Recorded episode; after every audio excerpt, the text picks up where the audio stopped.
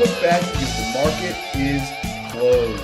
Good Wednesday afternoon, everyone. Tyler Herriage here with you for today's VRA Investing podcast. And first off, here today, as you can see, I'm in a, a little bit of an office transition right now. Uh, so getting my setup all worked out. So if you see me looking over here on my other screen, I just don't have everything quite lined up just yet. But thank you again to everybody who tuned in for our thousandth VRA Investing podcast yesterday. And a special thank you to Wayne Allen Root for joining us for that podcast yesterday. It was a, a, a very fun, very informative um, from Wayne's perspective on everything that's happening in this country right now. So thank you again to Wayne Allen Root for being on there with us. If you haven't seen it yet, you can find it on Rumble.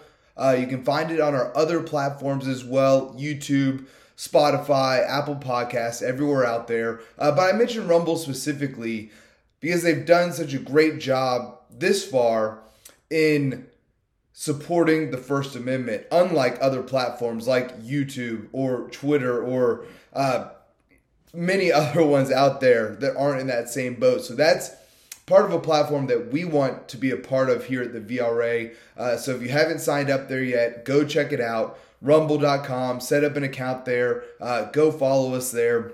And uh, as always, we'd love to have you with us. Um, but diving into our markets on the day to day, it was a busy day for our markets today. We had the Fed meeting, uh, a lot of economic announcements, and big moves in the market overall today. So, going to jump right in here as this morning we got the latest November retail sales numbers.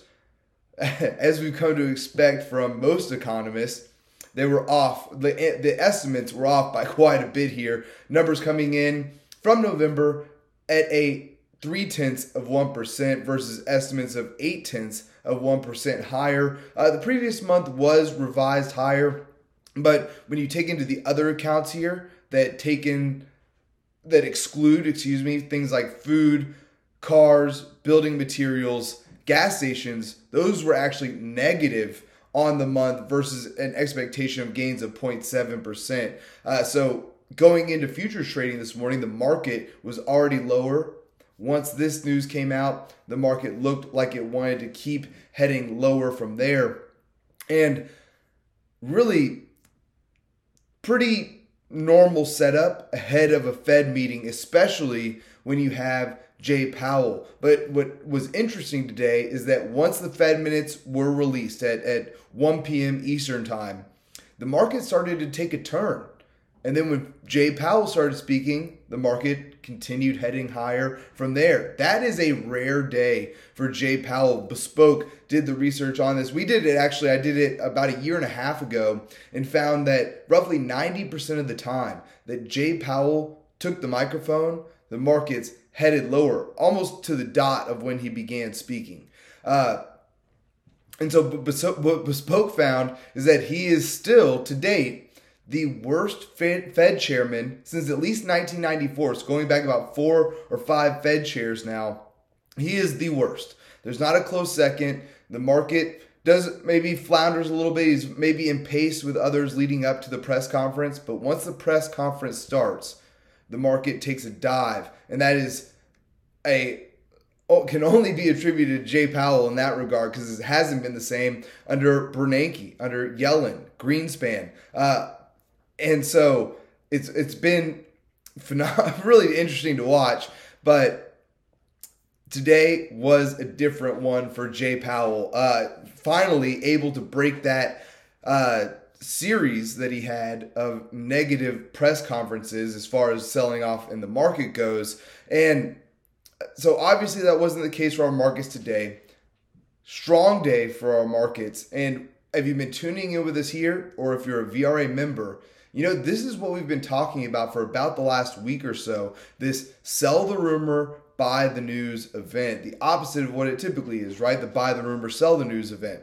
Well, the news here, as everybody expected, was that they were going to definitely be tapering and possibly accelerating that taper and maybe even announcing an interest rate hike. They did not announce an interest rate hike today or for any time in the future. They did not give a specific timeline, but they did announce that they will be accelerating, they're doubling the amount of monthly purchases that they are tapering, going from 15 billion a month in taper to now 30 billion a month. And that should wrap up the entire taper by mid March of this year. So going from it was supposed to be May or June timeframe to wrap up the taper, now speeding that up to March. And really, the market, obviously, as we ended higher on the day, shrugged it off pretty well. The 10 year was actually up 1.74%. Still nothing major at a 1.46.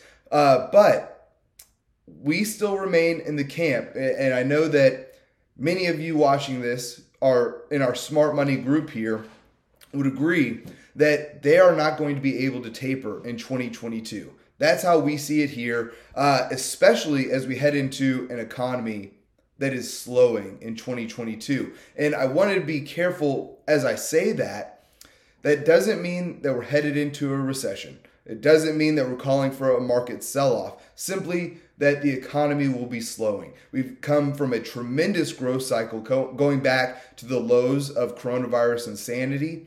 Uh, you know, a lot of that was thanks to Trump, obviously. Biden administration is still riding a lot of those coattails here. But now we're going to transition into what many have been calling, we certainly have been, the third term of Obama. Remember, Obama didn't have more than two consecutive quarters in a row, didn't even have two consecutive quarters in a row of positive, 2% plus, plus positive GDP growth.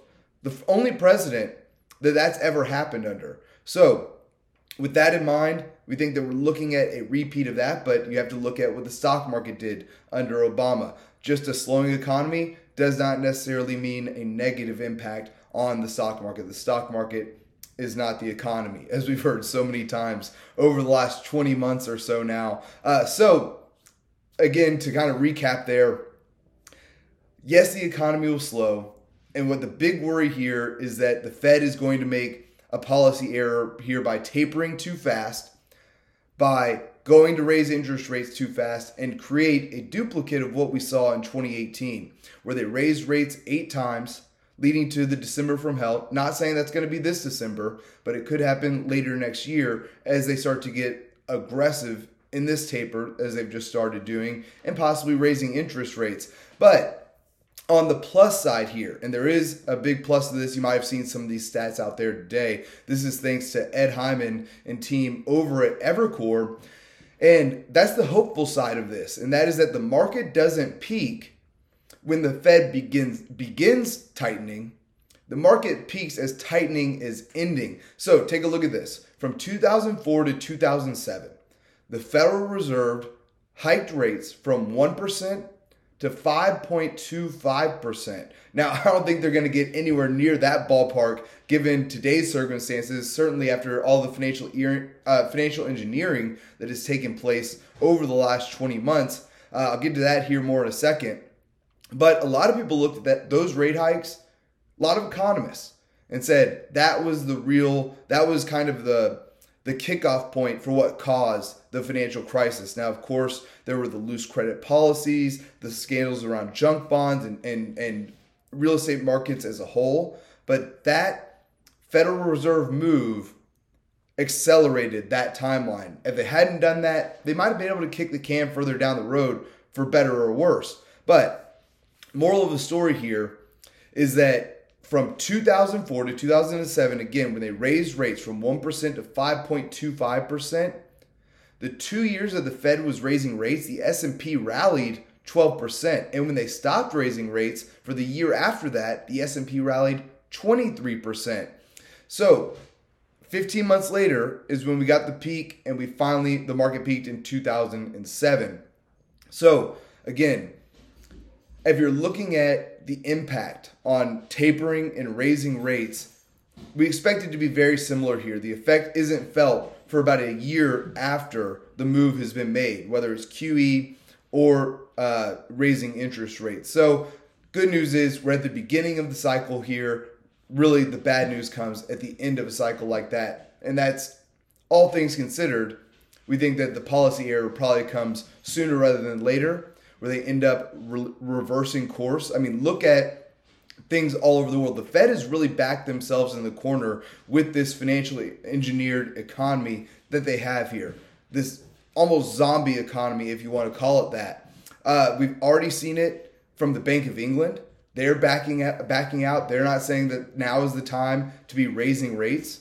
Uh, you look at Brazil; they started raising rates, and a lot of by a lot of metrics are back into a recession now. Their markets, based based off the ETFs, are down some 28 percent from their highs since they started raising rates. So overall, I think we're going to continue towards the path of the Japanification of the United States, where we've seen this 40 plus year trend of bond yields falling. As, as a technician, there's nothing more important than a repeating pattern. And now we have 40 years of repeating pattern and falling bond yields. Uh, so to say that we're going to buck that course, uh, I think it's a little too soon to tell, and we would be leaning to the side of no here.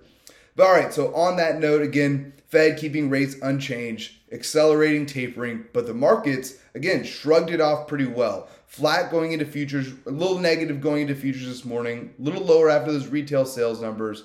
Then after the Fed meeting, it was off to the races. And that was the turn that Kip was talking about in his podcast on Monday and our write ups to members. If you're a member here with us, if not, come and join us at VRAinsider.com. We've got a 14 day free trial going on right now.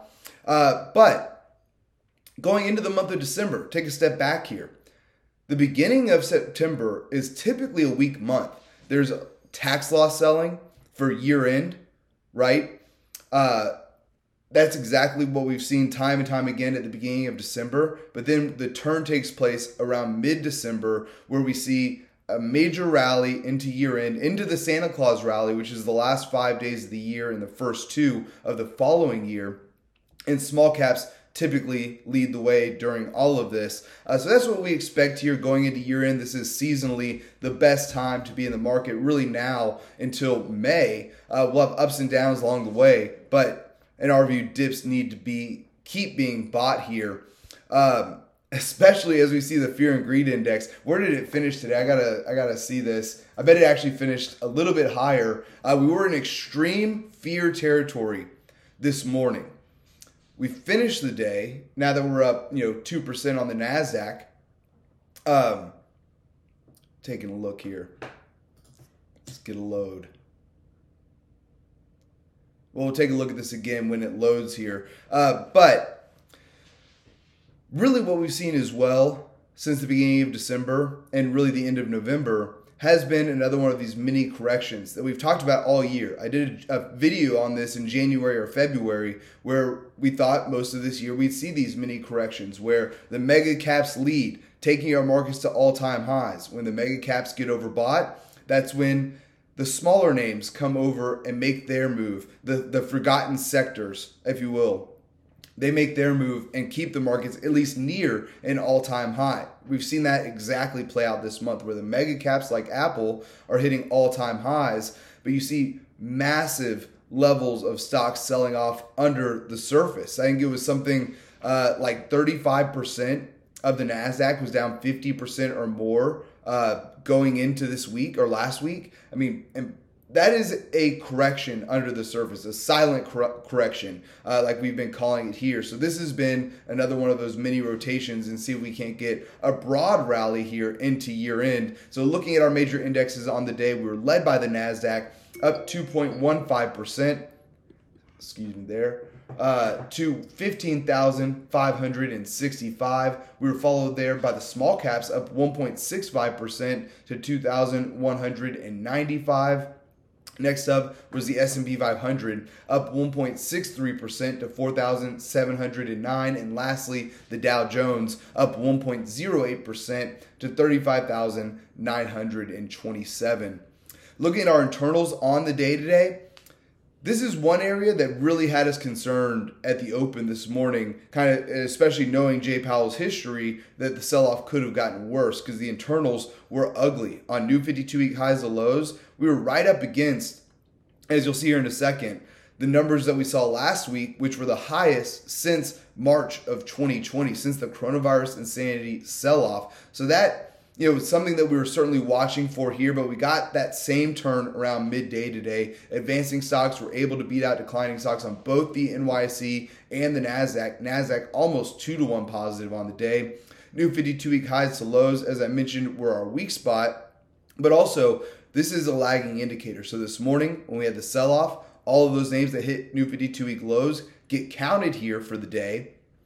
And then, even if they finished well off of those lows after the close, they still get counted on today's record. So, just good point uh, for today's um, what we're seeing today in this indicator. But NYSE finishing just over three to one negative, but new 52 week highs to lows on the NASDAQ. We had 634 stocks hitting 52 week lows today.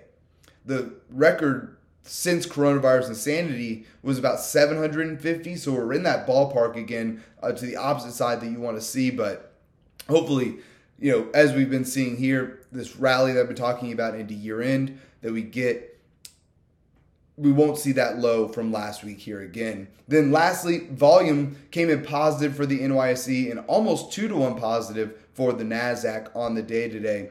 Looking at our sectors on the day, this really was a strong indicator here. We finished with 10 out of our 11 S&P 500 sectors higher on the day with a number of all-time highs. As we say here often, new highs begets new highs. So we were led by tech today. Makes sense as the Nasdaq was higher, very close to an all-time high there, followed by healthcare which hit an all-time high, utilities also hitting an all-time high today. Real estate also hitting an all-time high today. Uh, and then we had one more consumer staples also hit an all time high today. Our one laggard was energy.